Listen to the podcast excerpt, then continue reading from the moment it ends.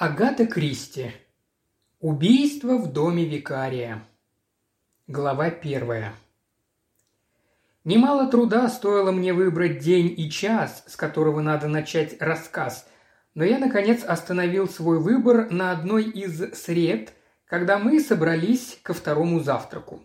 Беседа, в общем, не касалась того, о чем я собираюсь рассказать, но все же в ней промелькнуло нечто, оказавшее влияние на последующие события. Разделавшись с куском вареного мяса, надо сказать, на редкость жесткого, который мне пришлось разрезать как хозяину дома, я вернулся на свое место и с горячностью, отнюдь неприличествующей моему сану, заявил, что тот, кто убьет полковника Протера, поистине облагодетельствует мир – мой юный племянник Деннис тут же выпалил. «Тебе это припомнят, когда найдут старика, плавающим в луже крови. Вот и Мэри покажет на тебя, верно, Мэри? Скажет на суде, что ты кровожадно размахивал кухонным ножом». Мэри служит у нас временно, в надежде на лучшее положение и более солидный заработок. Она громко официальным тоном объявила «Зелень!» И с воинственным видом брякнула треснутое блюдо под нос Деннису. Моя жена сочувственно спросила, «Он тебя очень замучил?» Я не сразу нашелся с ответом, поскольку Мэри вслед за зеленью сунула мне в лицо другое блюдо с крайне непривлекательными непропеченными клетками. «Благодарю вас не надо», – сказал я, после чего она грохнула блюдо с клетками на стол и вылетела из комнаты. «Какая я ужасная хозяйка, просто беда», – сказала моя жена, и мне послышались нотки искреннего раскаяния в ее голосе. Я был с ней совершенно согласен. Жену мою зовут Гризельда, имя для жены священнослужителя в высшей степени подходящее. Но на этом все подобающие ее положению качества и исчерпываются. Кротости в ней нет ни капли. Я всегда придерживался мнения, что священнику лучше не жениться. И по сию пору остается тайной, как мне взбрело в голову умолять Гризельду выйти за меня замуж. Всего через 24 часа после нашего знакомства. Как я полагал до того, женитьба – серьезный шаг, который требует длительного обдумывания и подготовки, и самое важное в браке – сходство вкусов и склонностей. Гризельда моложе меня почти на 20 лет. Она поразительно хороша собой и абсолютно не способна серьезно относиться к чему бы то ни было. Она ничего не умеет толком делать, и жить с ней в одном доме – чистое мучение. Весь мой приход для нее – что-то вроде цирка или зверинца, созданного ей на потеху. Я попытался сформировать ее ум, но потерпел полную неудачу. И все более и более убеждаюсь в том, что служителю церкви подобает жить в одиночестве. Я не раз намекал на это Гризельде, но она только заливалась смехом. «Дорогая моя», — сказал я, — «если бы ты хоть чуточку постаралась». «Да я стараюсь», — откликнулась Гризельда. «Только знаешь, мне кажется, что чем больше я стараюсь, тем хуже получается. Ничего не поделаешь, я не создана для домашнего хозяйства. Я решила, что лучше бросить все на Мэри, примириться с неудобствами и питаться этой неудобоваримой гадостью. А о муже ты подумала, радость моя? Укорил я ее и добавил, следуя примеру Лукавого, который цитировал священное писание ради своих целей. А она устраивает все в доме своем. Но ведь тебе сказочно повезло, Тебя не бросили на растерзание львам?» – живо перебила Гризельда. «А то еще и на костер мог бы угодить. Стоит ли поднимать шум из-за всякой невкусной еды и невымытой пыли с дохлыми осами? Расскажи-ка мне лучше про полковника Протера. У ранних христиан было одно преимущество – они не додумались еще завести у себя церковных старост. «Надутый старый грубиян», – заметил Деннис. «Недаром первая жена от него сбежала». «По-моему, ничего другого ей и не оставалось», — сказала моя жена. «Гризельда!» – строго оборвал ее я. «Я не потерплю, чтобы ты говорила подобные вещи». «Ну, милый», – с нежностью сказала жена, – «расскажи мне про него. Из-за чего весь сыр-бор разгорелся? Может, из-за мистера Хоуза? Из-за того, что он ежеминутно кланяется, кивает и крестится?» Хоус – мой новый помощник. Он прослужил в нашем приходе чуть больше трех недель, придерживается правил высокой церкви и постится по пятницам. А полковник Протеро – непримиримый противник всех и всяческих ритуалов. На этот раз нет, хотя походя он и об этом упомянул. Нет, все неприятности начались со злосчастной фунтовой бумажки миссис Прайс Ридли. Миссис Прайс Ридли – достойный член нашей общины. Во время ранней обедни в годовщину смерти своего сына она положила в кружку для пожертвований фунтовую банкноту.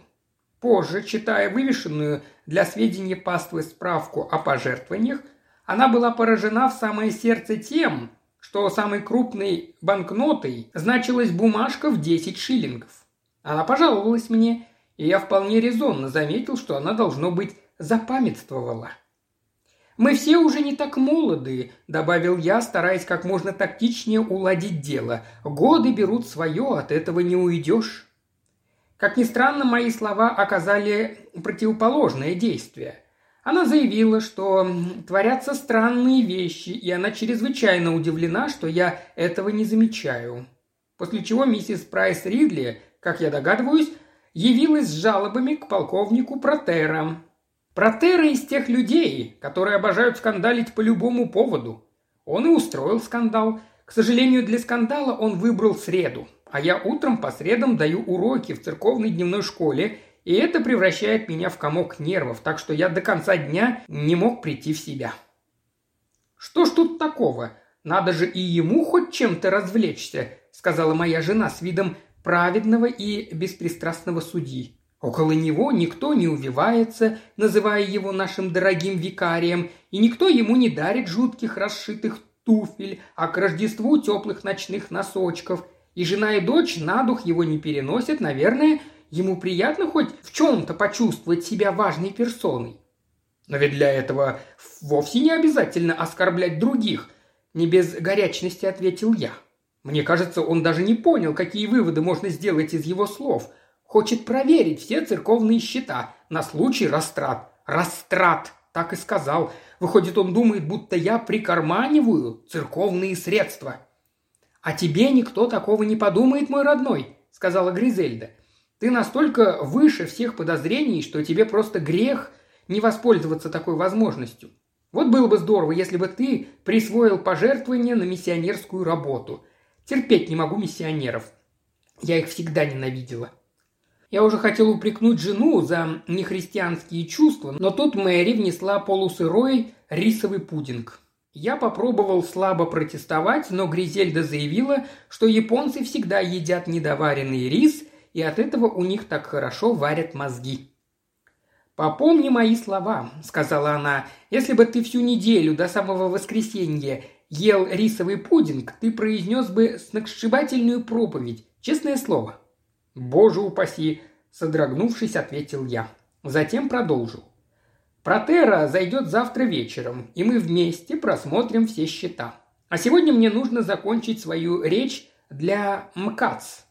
Я тут искал цитату и так зачитался реальностью каноника Ширли, что не успел написать все до конца. А ты сегодня что собираешься делать, Гризельда?» «Исполнять свой долг», — сказала Гризельда. «Свой долг супруги пастыря.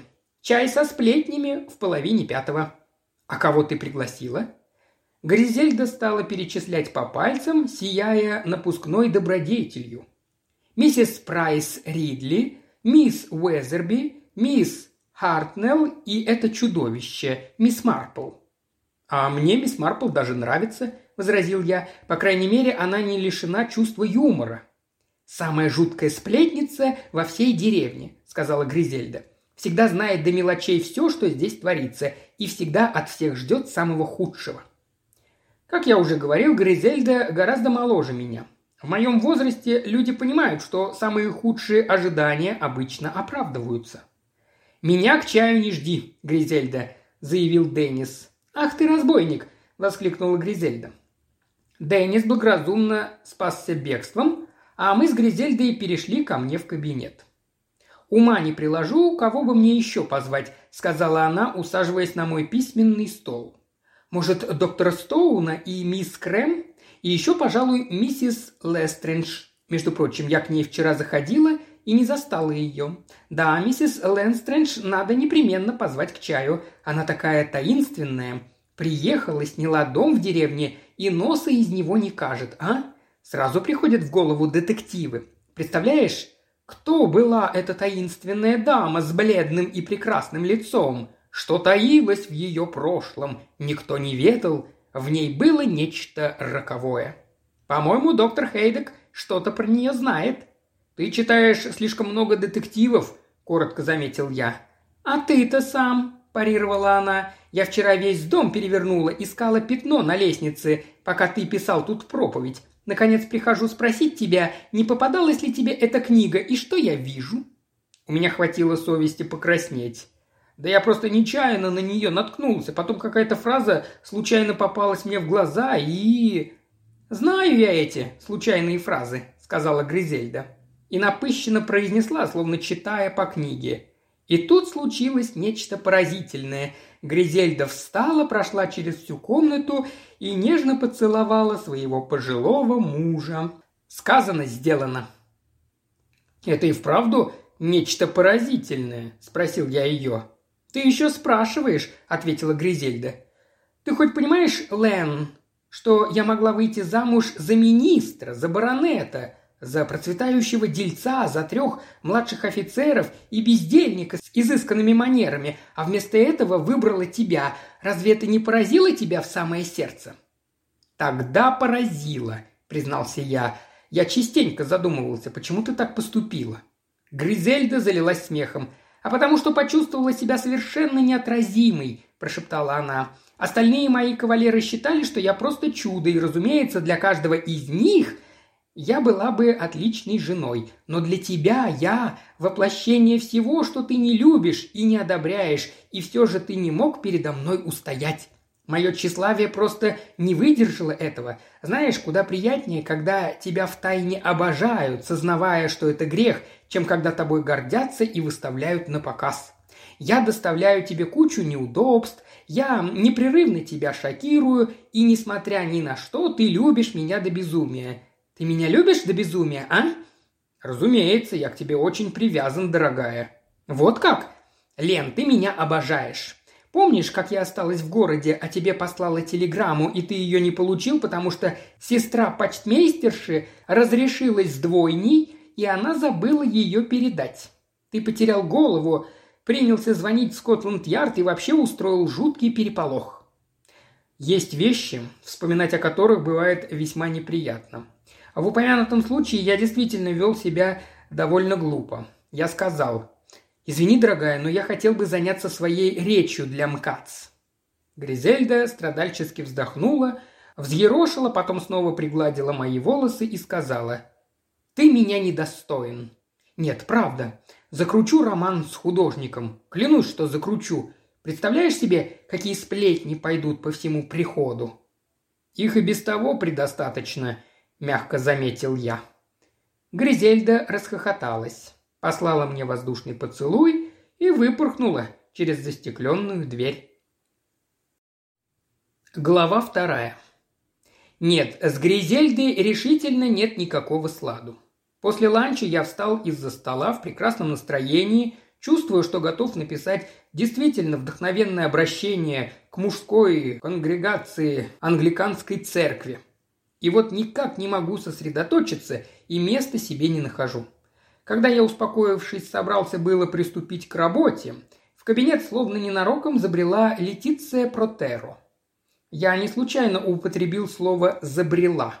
Мне приходилось читать романы, в которых молодые люди едва не лопаются от бьющей через край энергии, волшебной жизнерадостной юности.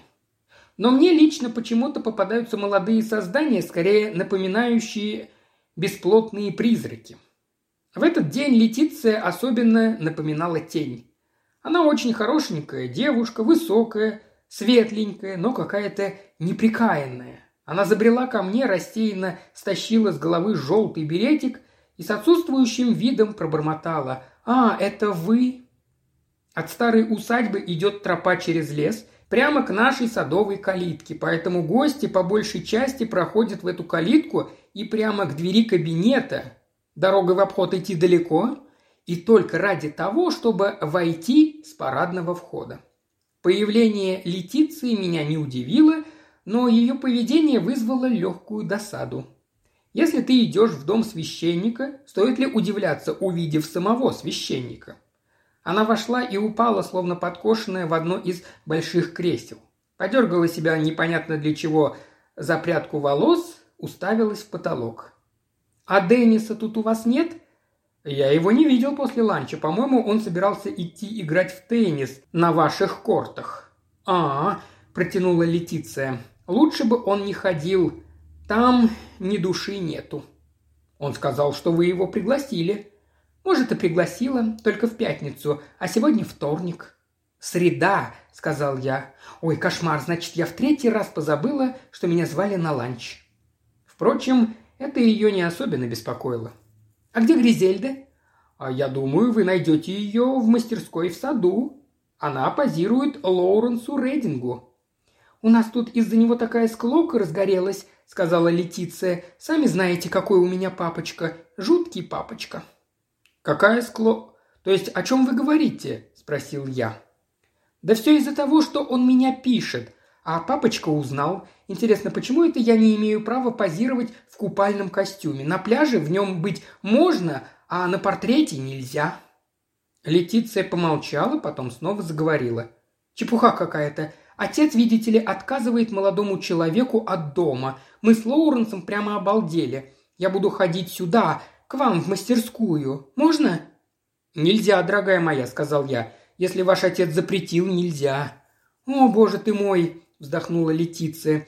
«Вы все как сговорились, сил моих нет. Издергано. До предела. Если бы у меня были деньги, я бы сбежала. А без денег куда денешься? Если бы папочка, как порядочный человек, приказал долго жить, у меня бы все устроилось». «Летиция, такие слова говорить не следует». «А что? Если он не хочет, чтобы я ждала его смерти, пусть не жадничает, как последний скряга. Неудивительно, что мама от него ушла. Знаете, я много лет думала, что она умерла, а тот молодой человек, к которому она ушла, он что, был симпатичный?» «Это случилось до того, как ваш отец приехал сюда». «Интересно, как у нее все сложилось? Я уверена, что Анна вот-вот закрутит с кем-нибудь роман. Анна меня ненавидит. Нет, обращается нормально, но ненавидит. Стареет, и ей это не по вкусу. В таком возрасте и срываешься с цепи, сами знаете».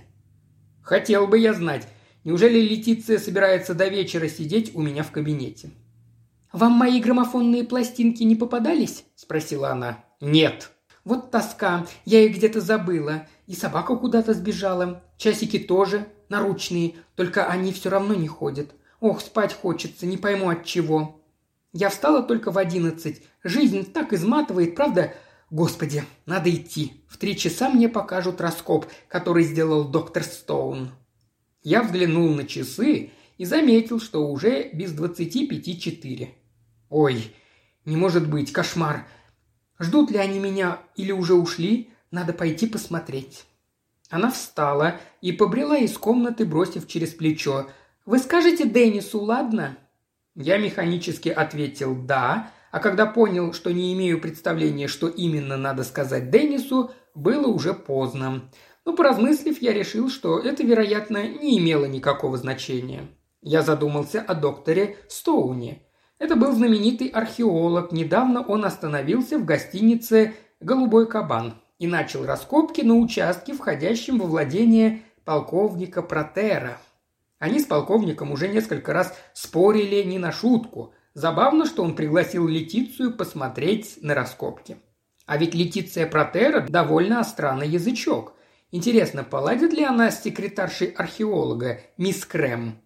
Мисс Крэм, пышущая здоровьем особо 25 лет, шумная, румяная, переполнена до краев молодой жизненной энергией, и рот у нее полон зубов. Кажется, их там даже больше положенного. В деревне мнения разделились. Одни считают, что она такая же, как все, другие, что это молодая особа строгих правил, которая намерена при первой же возможности сделаться миссис Стоун. Она полная противоположность Летиции. Насколько я понимал, жизнь в старой усадьбе действительно текла не очень счастливо. Полковник Протера женился второй раз лет пять тому назад. Вторая миссис Протера отличалась замечательной, хотя несколько необычной красотой. Я и раньше догадывался, что у нее не очень хорошие отношения с падчерицей. Меня прервали еще раз. На этот раз пришел мой помощник, Хоус. Он хотел узнать подробности моего разговора с Протером. Я сказал, что полковник посетовал на его католические пристрастия, но что цель его визита была иная. Со своей стороны я тоже выразил протест и недвусмысленно дал ему понять, что придется следовать моим указаниям. В общем, Хоус принял мои замечания вполне мирно. Когда он ушел, я стал переживать от того, что не могу относиться к нему теплее. Я глубоко убежден, что истинному христианину не подобает испытывать такие безотчетные симпатии и антипатии к своим ближним. Я вздохнул, заметив, что стрелки часов на письменном столе показывают без четверти пять, что на самом деле означало половину пятого – и прошел в гостиную. Четыре мои прихожанки сидели там, держа в руках чашки с чаем. Гризельда восседала за чайным столом, стараясь держаться как можно естественнее в этом обществе, но сегодня это ей удавалось хуже, чем обычно. Я всем по очереди пожал руки и сел между мисс Марпл и мисс Уэзерби. Мисс Марпл, седовласая старая дама, с необыкновенной приятностью в манерах, а мисс Уэзерби – неистекаемый источник злословия. Мисс Марпл, безусловно, гораздо опаснее.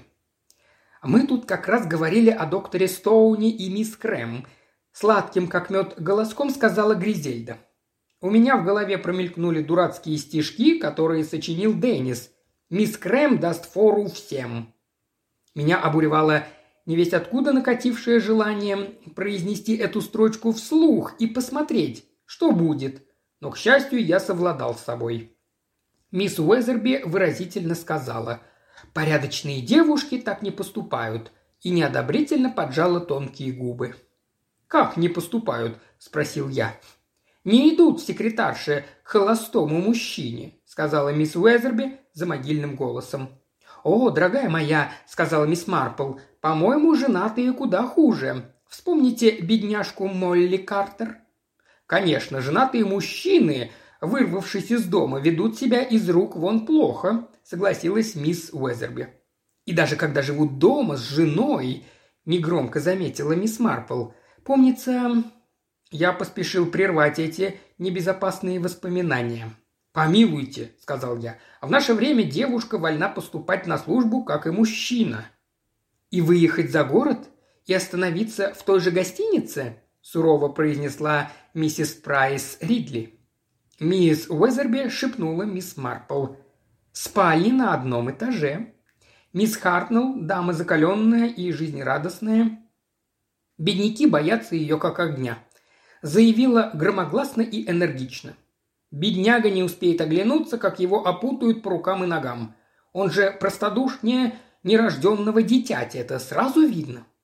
Удивительно, куда нас иногда заводят привычные выражения. Ни одна из присутствующих дам и помыслить не могла о том, чтобы вслух упомянуть о каком-нибудь младенце, покуда он не заагукает в колыбельке, выставленной всем на обозрение. «Позорище, иначе не скажешь», – продолжала мисс Хартнелл с присущей ей тактичностью. «Он же на добрых двадцать пять лет старше ее». Три женских голоса на перебой, словно стараясь заглушить эту неловкую фразу, заговорили хором и не в попад, о пикнике для мальчиков из хора, о неприятном случае на последнем митинге матерей, о сквозняках в церкви. Мисс Марпл смотрела на Гризельду ласково сияющими глазами. «А может, мисс Крэм просто нравится интересная работа?» – сказала моя жена. «И доктор Стоун для нее всего лишь руководитель?» Ответом было полное молчание. Все четыре дамы были явно с ней не согласны. Тишину нарушила мисс Марпл. Погладив Гризельду по руке, она сказала, «Душечка, вы так молоды, молодость так неопытна и доверчива». Гризельда возмущенно отпарировала, что она вовсе не так уж неопытна и доверчива. «Естественно», – продолжала мисс Марпл, пропустив возражение мимо ушей, Вы всегда думаете обо всех только самое хорошее». «А вы действительно считаете, что она хочет выскочить замуж за этого лысого зануду?» «Насколько я понимаю, в средствах он не стеснен», — сказала мисс Марпл. «Разве что характер у него вспыльчивый. Вчера он повздорил с полковником Протеро». Все дамы навострили уши. Полковник Протера назвал его неучим. «Полковник Протера мог сказать такую чепуху, это в его духе», – заметила миссис Прайс Ридли. «Совершенно в его духе, только я не уверена, что это такая уж чепуха», – сказала мисс Марпл. «А помните ту женщину, вроде бы из общества социального обеспечения? Собрала пожертвования по подписке и как в воду канула. Оказалось, что она не имела к этому обществу никакого отношения. Мы все привыкли верить людям на слово. Слишком уж мы доверчивы. Вот уж не подумал бы, что мисс Марпл страдает доверчивостью. Там был еще какой-то шум из-за молодого человека, художника, мистера Рейдинга, не так ли?» – спросила мисс Уэзерби. Мисс Марпл кивнула. Полковник Протера отказал ему от дома. Кажется, он написал Летицию в купальном костюме. «А я с самого начала видела, что между ними что-то есть», — сказала миссис Прайс Ридли. «Молодой человек слишком увивался вокруг нее. Жаль, что у девушки нет родной матери. Мачеха никогда ее не заменит». «Я бы этого не сказала», — вмешалась мисс Хартнелл. «Миссис Протера старается как может». «Девушки всегда себе на уме», — посетовала миссис Прайс Ридли. «Настоящий роман, правда?» – сказала сентиментальная мисс Уэзерби. «Он такой красивый». «Но распущенный», – бросила мисс Хартнелл. «А чего еще ждать? Художник, Париж, натурщица и... и всякое такое». «Писал ее в купальном костюме», – заметила миссис Прайс Ридли. «Такая распущенность». «Он и мой портрет пишет», – сказала Гризельда. «Но ведь не в купальном костюме, душечка», – сказала мисс Марпл. «Вы совершенно правы», Зачем он вообще нужен?» – заявила Гризельда. «Шалунья», – сказала мисс Хартнелл, у которой хватило чувства юмора, чтобы понять шутку. Остальные дамы были слегка шокированы. «Милая Летиция уже рассказывала вам об этих неприятностях?» – обратилась ко мне мисс Марпл. «Мне?» «Ну да, я видела, как она прошла садом и повернула к двери вашего кабинета». От мисс Марпл ничто не укроется. Возделывание клумб – превосходная дымовая завеса, а привычка наблюдать за птичками в сильный бинокль оказывается как нельзя более кстати. «Да, она об этом упомянула», – признался я. «У мистера Хоуза был очень встревоженный вид», – добавила мисс Марпл. «Надеюсь, он не переутомился на работе?» «Ах, – живо воскликнула мисс Уэзерби. «Совсем из головы вылетела. У меня есть для вас новость. Я видела, как доктор Хейдек выходил из дома миссис Лестрендж». Все переглянулись. «Может, ей не здоровилось?» – сказала миссис Прайс Ридли. «В таком случае болезнь настигла ее внезапно», – сказала мисс Хартнелл. «Я видела, как она рассказывает по саду в три часа дня, а с виду здоровехонько». «Должно быть, они давно знакомы с доктором Хейдеком», — сказала миссис Прайс Ридли. «Сам-то он об этом помалкивает». «Да, любопытно», — сказала мисс Уэзерби. «Он об этом ни словечко не обронил». «Если хотите знать», — начала Гризельда тихим и таинственным голосом. Все наклонились к ней, заинтригованные до крайности. «Мне все доподлинно известно», ее муж был миссионером. Жуткая история. Его съели. Представляете себе? Буквально съели. А ее заставили стать главной женой их вождя. Доктор Хейдек спас ее. Он там был, в экспедиции. На некоторое время возникло всеобщее замешательство, а потом мисс Марпл сказала с упреком, но не сдержав ласковой улыбкой. «Какая шалунья!» Она похлопала Гризельду по руке и наставительно заметила – очень неразумно, моя душечка. Когда выдумываешь небылицы, люди непременно им верят, а это может вызвать осложнение». В гостиной явно повеяло холодком. Две дамы встали и начали прощаться. «Интересно, есть ли что-нибудь между Рейдингом и Летицией Протера?» – сказала мисс Уэзерби. «Мне кажется, это вполне вероятным. А как вам кажется, мисс Марпл?» Мисс Марпл призадумалась. «Я бы этого не сказала. Только не Летиция. По-моему, тут замешано совсем иное лицо». «Но полковник Протера считает...» «Я всегда замечала, что он человек недалекий», — сказала мисс Марпл. «Из тех упрямцев, которые, если что, заберут себе в голову, то ни почем от этого не отступятся. Помните Джо Бакнелла, прежнего хозяина голубого кабана? Сколько шуму было из-за того, что его дочка якобы встречалась с молодым Бейли, а на самом-то деле это была его жена, негодница этакая. Говоря это, она смотрела прямо на Гризельду, и меня вдруг охватило возмущение, с которым я не сумел совладать. «А вам не кажется, мисс Марпл, — сказал я, — что вы слишком склонны злословить о ближних своих? Добродетель не мыслит этого, как вы знаете. Можно причинить неисчислимый вред, позволяя себе болтать глупости и распускать злостные сплетни. «Дорогой викарий», — ответила мисс Марпл, — «вы человек не от мира сего. Боюсь, что человеческая натура, за которой мне довелось наблюдать столь долгое время, не так совершенно, как хотелось бы. Конечно, праздная болтовня – это дело грешное и недоброе, но ведь она так часто оказывается правдой, не так ли? Это последняя парфянская стрела попала в цель. Глава третья. «Гадкая старая сплетница», — сказала Гризельда, как только за ней затворилась дверь. Она скорчила гримаску вслед уходящим гостям, взглянула на меня и рассмеялась. «Лен, неужели ты и вправду думаешь, что у меня роман с Лоуренсом Рейдингом?» «Что ты, милая, конечно, нет». «Но ты же подумал, что мисс Марпл намекает на это. И ринулся меня защищать, это было великолепно. Ты был похож на разъяренного тигра». Я на минуту почувствовал себя крайне смущенным. Служителю англиканской церкви отнюдь не подобает подавать повод к тому, чтобы его сравнивали с разъяренным тигром. «Я почувствовал, что в этом случае просто обязан выразить протест», — ответил я. «Но, Гризельда, мне бы хотелось, чтобы ты все же выбирала слова и думала, о чем говоришь». «Это ты про историю с людоедами?» – спросила она. «Или про то, что Лоуренс рисует меня нагишом?»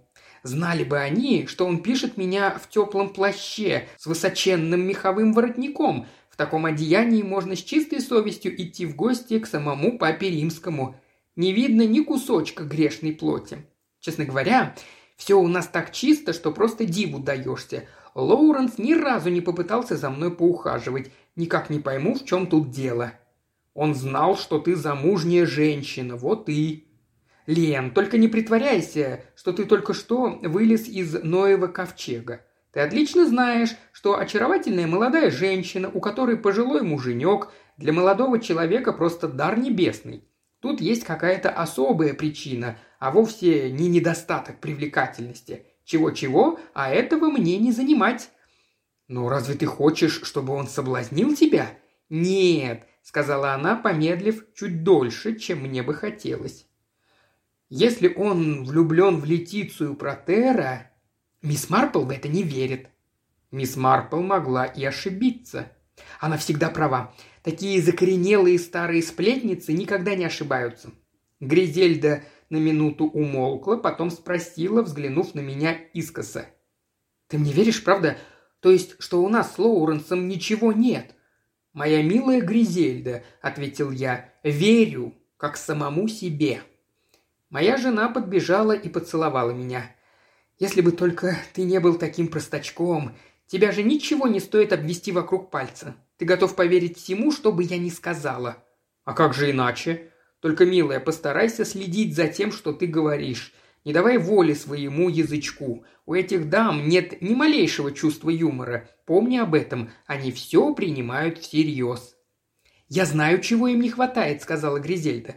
«Надо бы им самим обзавестись какими-нибудь грешками, тогда у них не останется времени вынюхивать повсюду чужие». С этими словами она вышла из комнаты, а я взглянул на часы и без промедления отправился с визитами, которые должен был нанести еще утром. Вечерняя служба в среду, как всегда, собрала немного прихожан, но когда я, разоблачившись в ризнице, вышел в опустевшую церковь, то у одного из витражей приметил одинокую женскую фигуру. У нас замечательные старинные цветные витражи в окнах, да и сам храм заслуживает того, чтобы на него посмотреть. Заслышав мои шаги, женщина обернулась, и я узнал миссис Лестрендж. Мы оба молчали, пока я не сказал. «Надеюсь, вам понравилась наша церковь?» «Я любовалась витражом», — ответила она. Она говорила приятным, низким, хорошо поставленным голосом, четко произнося слова. «Очень жаль, что я вчера не застала вашу жену», — добавила она. Мы еще несколько минут поговорили о нашей церкви. Было очевидно, что она человек высокой культуры, знакомый с историей церкви и церковной архитектурой. Мы вместе вышли и пошли по дороге, которая проходила мимо ее коттеджа и вела к моему дому. Когда мы подошли к ее калитке, она приветливо сказала «Не хотите ли зайти? Мне интересно, что вы скажете о том, как я все здесь устроила». Я принял приглашение. Коттедж «Маленькая калитка» принадлежала раньше полковнику, служившему в Индии, и я поневоле почувствовал облегчение, увидев, что медные столики и бирманские идолы исчезли. Теперь домик был обставлен просто, но с самым изысканным вкусом. В нем воцарился дух гармонии и покоя. Но я никак не мог взять в толк, что привело такую женщину, как миссис Лестрендж, в Сент-Мэри-Мид – этот вопрос каждым днем мучил меня все больше. Она была светской женщиной до мозга костей и тем не менее решилась похоронить себя в нашей деревенской глуши. При ясном свете, озарявшем гостиную, я смог впервые рассмотреть ее как следует. Она была очень высокого роста, волосы золотистые с рыжеватым оттенком. Брови и ресницы темные, то ли от природы, то ли подкрашены. Об этом мне трудно судить. Если она и подкрашивала их слегка, как мне показалось, то делала это артистически.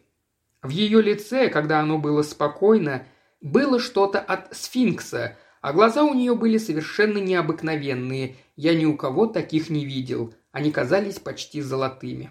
Одета она была безукоризненно и держалась с непринужденностью, обнаруживавшей отличное воспитание, но все же в ней сквозило что-то, не совпадавшее с этим образом, и это меня смущало. Сразу чувствовалось, что она окружена тайной. Мне вспомнилось слово, которое сказала Гризельда «роковая». Глупость, конечно, и все же, так ли уж это глупо? Мне пришла в голову непрошенная мысль. Эта женщина ни перед чем не остановится. Мы беседовали о самых обычных вещах, о картинах, книгах, старых соборах, но я никак не мог отделаться от ощущения, что миссис Лестрендж хотела сказать мне что-то еще, не то, о чем мы говорили. Несколько раз я ловил ее взгляд, устремленный на меня со странной робостью, как будто она никак не могла собраться с духом и решиться на что-то. Она старалась вести беседу только на отвлеченные темы.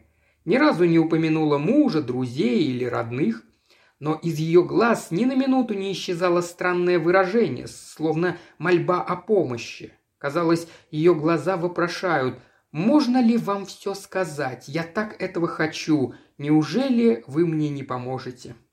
Но это выражение постепенно угасло. Быть может, я просто вообразил себе все это. Я почувствовал, что мной начинают тяготиться. Встал и распрощался. Выходя из комнаты, я оглянулся и поймал ее пристальный, недоуменный, мучительный взгляд. Повинуясь внезапному наитию, я вернулся. «Если я могу вам чем-то помочь...» Она нерешительно проговорила. «Вы очень добры». Мы оба смолкли, потом она сказала. «Я сама не знаю. Это очень сложно. Нет, я думаю, что мне уже никто не поможет, но благодарю вас за участие». Видимо, она приняла окончательное решение, и мне оставалось только одно – уйти. Но уходя, я не мог отделаться от сомнений. Здесь, в Сент-Мэри-Мид, мы не привыкли к роковым тайнам. В подтверждение тому я подвергся нападению, едва успел затворить калитку. Мисс Хартнелл умеет мастерски налетать на вас и отрезать все пути к отступлению. «Я вас видела!» – возопила она с тяжелой игривостью.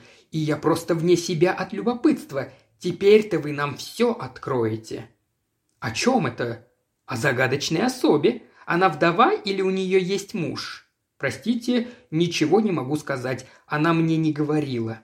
Что за странность? Она непременно должна была об этом упомянуть, хотя бы ненароком. Можно подумать, будто что-то заставляет ее молчать. Вам не кажется? Честно говоря, нет. Ах, милая мисс Марпл верно сказала, что вы человек не от мира сего, дорогой викарий. Скажите, а с доктором Хейдеком она давно знакома?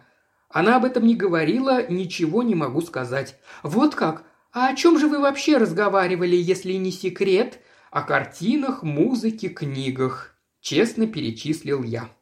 Мисс Хартнелл, для которой любой разговор ограничивается перемыванием чужих косточек, взглянула на меня подозрительно и недоверчиво. Пока она собиралась с мыслями, я воспользовался этой паузой, пожелал ей доброй ночи и быстро зашагал прочь. Я навестил прихожан в деревне и вернулся домой через садовую калитку, пробравшись мимо опасной засады, которая могла поджидать меня в саду мисс Марпл, хотя и не представлял себе, как до нее могли бы дойти новости о моем посещении миссис Лестрендж. Это было выше человеческих возможностей. Запирая калитку, я подумал, что надо бы заглянуть в сарайчик, который использовал молодой Лоуренс Рейдинг за неимением мастерской, и поглядеть своими глазами на портрет Гризельды. Я и представить себе не мог, что в мастерской кто-то есть. Оттуда не доносилось ни звука, а мои шаги заглушала трава. Я открыл дверь и застыл на пороге, совершенно огорошенный. В мастерской оказались двое. Мужчина, обняв женщину, страстно ее целовал. Эти двое были художник Лоуренс Рединг и миссис Протера. Я поспешно отступил и скрылся в своем кабинете. Там я уселся в кресло, вытащил свою трубку и принялся обдумывать увиденное. Это открытие поразило меня как гром с ясного неба. Особенно после сегодняшнего разговора с Летицией. Я был в полной уверенности, что между ней и молодым человеком зародились какие-то отношения. Более того, я был убежден, что она и сама так думает – и я готов был дать голову на отсечение, что она не догадывается о чувствах художника к ее мачехе. Пренеприятнейший переплет. Я поневоле отдал должное мисс Марпл. Она-то не дала себя провести и достаточно точно представляла истинное положение вещей. Я абсолютно неверно истолковал красноречивый взгляд, который она бросила на Гризельду. Мне самому и в голову бы не пришло подозревать миссис Протера. Было в ней что-то от жены Цезаря, которая выше подозрений, спокойная, очень замкнутая. В такой женщине ни за что не заподозришь склонности к сильным чувствам. Когда мои размышления дошли до этого места, в дверь кабинета постучали. Я встал и подошел к двери. За ней стояла миссис Протера. Я отворил дверь, и она вошла, не дожидаясь приглашения. Миссис Протера прошла через комнату и без сил опустилась на диван. Ей явно не хватало воздуха. Было такое впечатление, что передо мной сидел совершенно незнакомый мне человек. Спокойная, замкнутая женщина исчезла. На ее месте было загнанное, задыхающееся существо. Впервые я оценил ее красоту. Она была шатенка с бледным лицом и очень глубоко посаженными серыми глазами. Сейчас она раскраснелась, грудь ее вздымалась, казалось, статуя внезапно стала живой женщиной. Я даже заморгал от этого превращения, как от яркого света. «Я решила, что мне лучше к вам зайти», — сказала она. «Вы... вы сейчас видели?» Я кивнул. Она сказала тихо и спокойно. «Мы любим друг друга». Даже сейчас, в минуту растерянности и отчаяния, она не смогла сдержать легкую улыбку. Улыбку женщины, которая видит нечто чудесное, преисполненное красоты. Я молча ждал, и она поспешила спросить. «Должно быть, вам это кажется страшным грехом?» «Как вы думаете, миссис Протера, разве может быть иначе?» «Нет-нет, я другого и не ждала». Я продолжал, стараясь говорить как можно мягче. Вы замужняя женщина». Она прервала меня. «О, я знаю, знаю. Неужели вы думаете, что я не говорила себе это сотни раз? Я же совсем не безнравственная женщина, нет. У нас все не так, не так, как вы могли бы подумать». «Рад это слышать», – строго сказал я. Она спросила с некоторой опаской. Вы собираетесь сказать моему мужу?» Я довольно сухо ответил. Почему-то принято считать, что служитель церкви не способен вести себя как джентльмен. Это не соответствует истине. Она поблагодарила меня взглядом. «Я так несчастна! О, я бесконечно несчастна! Я так больше жить не могу, просто не могу. И я не знаю, что мне делать». Голос ее зазвенел, словно она боролась с истерикой. «Вы себе не представляете, как я живу. С Люциусом я была несчастна с самого начала. Ни одна женщина не может быть счастливой с таким человеком. Я хочу, чтобы он умер. Это ужасно, но я желаю ему смерти. Я в полном отчаянии, говорю вам, я готова на все». Она вздрогнула и посмотрела в сторону двери. «Что это? Мне показалось, или там кто-то есть? Наверное, это Лоуренс». Я прошел к двери, которую, как оказалось, позабыл затворить. Вышел, выглянул в сад, но там никого не было. Но я был почти уверен, что тоже слышал чьи-то шаги. Хотя, может быть, она мне это внушила. Когда я вошел в кабинет, она сидела, наклонившись вперед и уронив голову на руки. Это было воплощение отчаяния и безнадежности. Она еще раз повторила. «Я не знаю, что мне делать, что делать?» Я подошел и сел рядом. Я говорил то, что мне подсказывал долг. Я пытался произносить эти слова убедительно, но все время чувствовал, что моя совесть нечиста. Я же сам этим утром объявил своим домашним, что мир станет лучше, без полковника Протера. Но я больше всего настаивал на том, чтобы она не принимала поспешных решений. Оставить дом, оставить мужа – это слишком серьезный шаг. Едва ли мне тогда удалось ее убедить. Я прожил достаточно долго и знал, что уговаривать влюбленных практически бессмысленно, но думаю, что мои увещевания хоть немного ее утешили и приободрили. Собравшись уходить, она поблагодарила меня и пообещала подумать над моими словами. И все же после ее ухода я чувствовал большое беспокойство. Я понял, что до сих пор совершенно не знал характера Анны Протера – Теперь я видел воочию женщину, доведенную до крайности. Такие, как правило, не знают удержу, когда им владеет сильное чувство, а она была отчаянно, безумно влюблена в Лоуренса Рейдинга, который на несколько лет моложе ее. Мне это не нравилось. Уважаемый слушатель, ты прослушал ознакомительный фрагмент аудиокниги. К сожалению, правообладатель запрещает нам публиковать открыто полные версии аудиокниг. Желаешь продолжить слушать аудиокнигу? Тогда подписывайся на канал Ильи Кривошеева на Бусте. Ссылка на канал в описании.